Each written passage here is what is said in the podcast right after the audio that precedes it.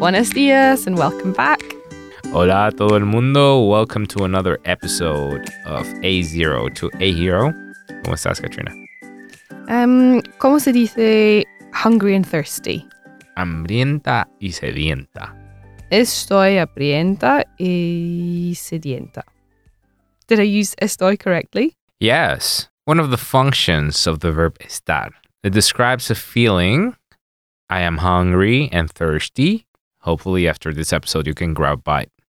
I hope so too. My stomach is rumbling already. But it is not that common to uh, listen to somebody say those phrases. It would be more common to um, say, Tengo sed, Tengo sed. I'm thirsty, Okay.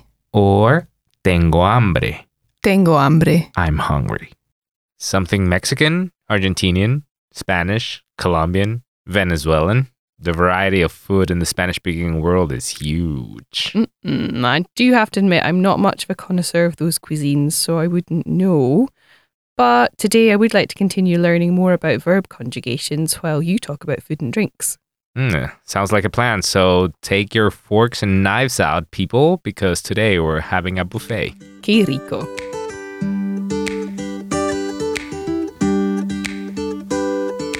So, in the last episode, we looked at two common regular verbs, hablar and estudiar. Remember, dear listeners, that in Spanish, infinitives end in ar, er, and ir.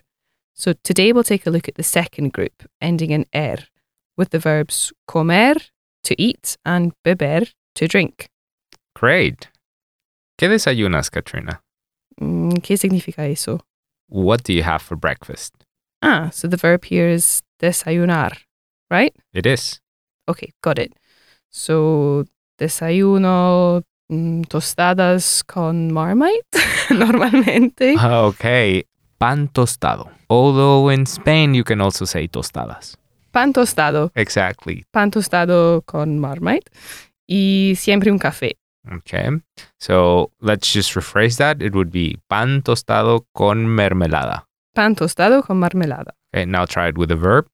Desayuno pan tostado con marmelada Okay. Very good. y siempre un café. es Oh. importante. Eh, That's important. Yes. ¿Y tú, Héctor, qué desayunas normalmente? Desayuno yogurt con fruta y avena. Ah, y un café también. Eh, ¿Qué es avena? Avena is oatmeal. Ah, so similar to the Scottish breakfast of porridge then. So you have a specific verb for to have breakfast and is comer something more general? Yes, comer covers all eating activities. So, in some sense, it is more general, but it is also used mm, to say to have lunch. Yo como arroz con carne y verduras todos los días. ¿Y tú? Mm, todos los días, every day? Good. So now that we have our first example, can you tell me how to conjugate regular verbs with the ending er for the first person yo? So again, we have the ending er, which we take off, and for first person, add the ending o. Okay, so then we have one verb before desayunar, you conjugate it. Yo desayuno. Uh, tho- those are verbs ending in ar, and for verbs ending in er, comer, Yo como. Indeed, same as with the verbs ending in ar, we drop the ending of the verb comer and change it for the letter o. ¿Qué comes normalmente, Katrina? Que comes tú. So comes is the singular you version Exactly. of the verb. Very good. Perfect. Em, normalmente como en invierno mucha sopa y también como chocolate, siempre. Muy bien. And I can just ask you back then, ¿qué comes normalmente, Héctor? That is accurate. Mm, como arroz con carne y verduras todos los días. So what about él and ella? I'm getting a bit more confident here, so let me try. We keep dropping the infinitive ending, don't we? yes. And then Uh, okay, let's illustrate this conjugation with a difference between English and Spanish. In English, People are always counted as a plural noun. So I take it it's singular in Spanish then. Yes, in English, you always say people eat. Perhaps you've noticed that one common mistake made by Spanish speakers is adding the third person s. So they might say people eats instead. Yes, I have always noticed that and wondered why it was such a common mistake. That is because in Spanish you would use the conjugation for él and ella. Come. Él come, Él come, ella come, ella come, la gente come. la gente come. En México, la gente come tacos. ¿Qué come la gente en Escocia? So I'm guessing Escocia means Scotland. So in Escocia, la gente come pescado y papas fritas. Good. So, what is the rule for the conjugation of regular verbs with the ending er for the third persons, él and ella? Again, we take off the ending er and replace it with e, come. Exactly. Remember that the conjugation for formal you is the same as for él, ella, and la gente. Okay, so if I want to make, for example, tú comes avena more formal, I could say usted come avena, correct? That's accurate. So, why don't we check nosotros a nosotras? Okay, so nosotras, nosotras has the most regular conjugation. I think I know this one. Okay, but let's change the verb. Let's use beber instead to drink. ¿Qué beben ustedes en Escocia? Okay, so the rule first off, we still drop the ending er and change it for hemos. So beber, bebemos. En Escocia, bebemos whisky. En Mexico? En México bebemos mezcal. Okay. And how about vosotros, vosotras? This one's also pretty regular, right? Comer, coméis. Exactly. Coméis. ¿Qué coméis en Navidad en Escocia? En Escocia, la gente come, ¿cómo se dice? Turkey. Pavo. la gente come el pavo con patatas y verduras. Perfecto. ¿Qué coméis en España? En España comemos tortilla de patatas y tapas. Hector, I'm getting hungrier by the minute. Yeah, you're all but done. I know that you were in Portugal a few weeks ago and I wanted to ask you. ¿Qué comen en Portugal? Okay, so the conjugation for regular verbs ending in er for ustedes and ellos. I have to drop the ending as always and add en. So comen, Exactly. Comer, comen. Muy bien. comer, comen. Eh, ¿Cómo se dice the Portuguese? Los portugueses y las portuguesas. Los portugueses, las portuguesas. Ujú. los portugueses y las portuguesas comen pescado. Mm, okay. Uh, ¿Qué tipo de pescado? What type of fish? em, el bacalao Okay. y también eh, la torta de crema Okay. eh, que se llama pasta de nata. Oh, yummy. Mm, Okay, bravo. gracias. so maybe I'd also like to ask people about their favorite food and dishes. That's always a fun topic of conversation. Mm, uh, I know what time it is. I think it's time for El Tesauro.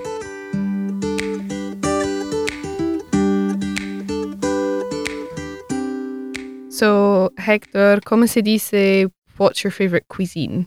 Okay. Um, you could ask, ¿Cuál es tu comida favorita? If you want to specifically elicit from the other person food from a specific country, then you can give examples. Um, because um, in, in Spanish, it would be a little ambiguous because it can also mean what, what your favorite dish is. So if you want to specifically ask the type of cuisine, then uh, you it's best if you give examples. So eh, cu- eh, cuál es tu comida favorita. Italiana, mexicana, portuguesa, and so on. So the question is, ¿cuál es tu comida favorita? ¿Cuál es tu comida favorita? Mi comida favorita es la comida mexicana. ¿Y la tuya? Mi comida favorita es la italiana. Ok, very good. ¿Y cómo se dice what's your favorite restaurant? ¿Cuál es tu restaurante favorito? ¿Cuál es tu restaurante favorito? Very good. Mi restaurante favorito en México es El Cardenal. El Cardinal. ¿Cuál es tu restaurante favorito? Mi restaurante favorito en Escocia es el Ubiquitous Chip. Mm, that's quite a mouthful. y como se dice, what's your favorite dish and drink? ¿Cuál es tu platillo favorito? ¿Cuál es tu platillo favorito? Mi platillo favorito es. That's a hard one. Ah, mi platillo favorito son las enchiladas. Mm, ¿Y el tuyo? ¿Cuál es tu platillo favorito? difícil. Mi platillo favorito es el salmón, creo. Mm, yummy. I love salmon. Mm, Me encanta el salmón. yo también. ¡Bravo! ¿Cuál es tu bebida favorita? Mi bebida favorita es el whisky, Naturalmente. of course. ¿Y tú? Ah, mi bebida favorita es el mezcal, definitivamente. Naturalmente. Uh, for those who don't know what mezcal is, I bet you are familiar with tequila. The difference between mezcal and tequila, although they are both made out of agave, is that tequila is exclusively made out of blue agave. Good. So I think we have a lot of things to practice.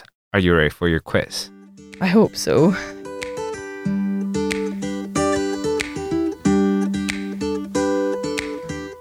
So for the quiz, we have seven phrases, and they include the verbs eat and drink.